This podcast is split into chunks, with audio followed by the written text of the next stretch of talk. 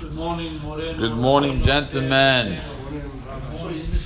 Yeah, we missed you a lot. So you own a cafe, a, a bakery, or something like this, and there's someone who walks in to your bakery in the morning, and you know this person didn't pray shacharit. Can you serve him breakfast or not? So um, let's first uh, analyze and put this into two categories. Let's just assume for a minute that usually the person who uh, is going to sit down for a big breakfast like this, or this person looks like he doesn't really pray at all. Uh, does a person who, who, who, who, I don't I don't know how you say this in English, a person who doesn't pray, does he have still the isur of eating before shacharit, or do you say, well, I'm not I'm not going to pray shacharit, so there's no isur to eat before what? There's no shacharit. You understand? So the whole shela here is this guy's not going to pray. This guy going to pray. Can you serve him breakfast? Yes or no? Does he have an isur to eat before shacharit, or there's no shacharit to be an isur on? So therefore, maybe there's uh, there's no there's no isur there. So the tzitz Eliezer says there's no isur. He says logically it doesn't make any sense. If you don't have if you don't have that shacharit, so then the, the, the, there's no isur to eat before before not praying. It's only because you're going to have al damcha, you're going to be speaking to God about your blood, your sustenance. So therefore, before that, you shouldn't be taking care of yourself.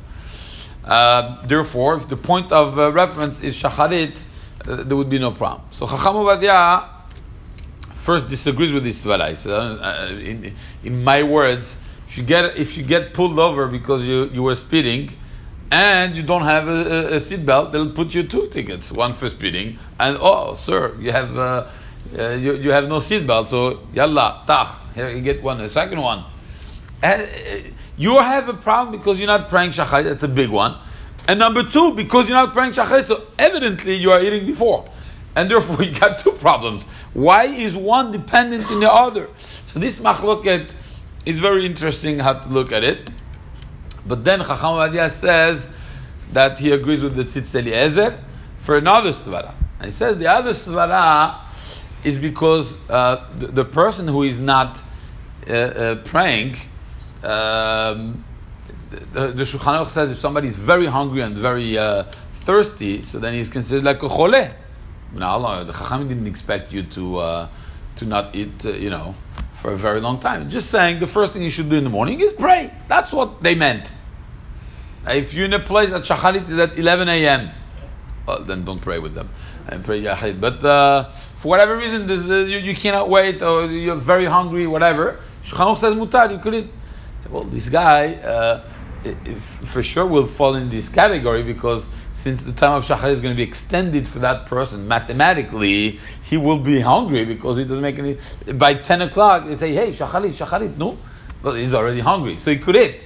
And therefore, Chacham Ovadia agrees with the Tzitz Eliezer that the person who is not praying shacharit apparently doesn't have a nisur of not eating shacharit. He also brings that the pasuk that, that is brought in the Gemara is clearly stating that it's a pram of gava of taking care of yourself before you take care of HaKadosh Baruch. But if you're not going to take care of HaKadosh Baruch at all, you have to take care of yourself.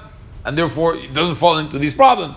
And therefore, he says, when a person walks into your cafe or your bakery, there's no isur whatsoever to serve this person food because there's no isur. For this person, is not doing this isur, he's doing another isur, that he's not praying.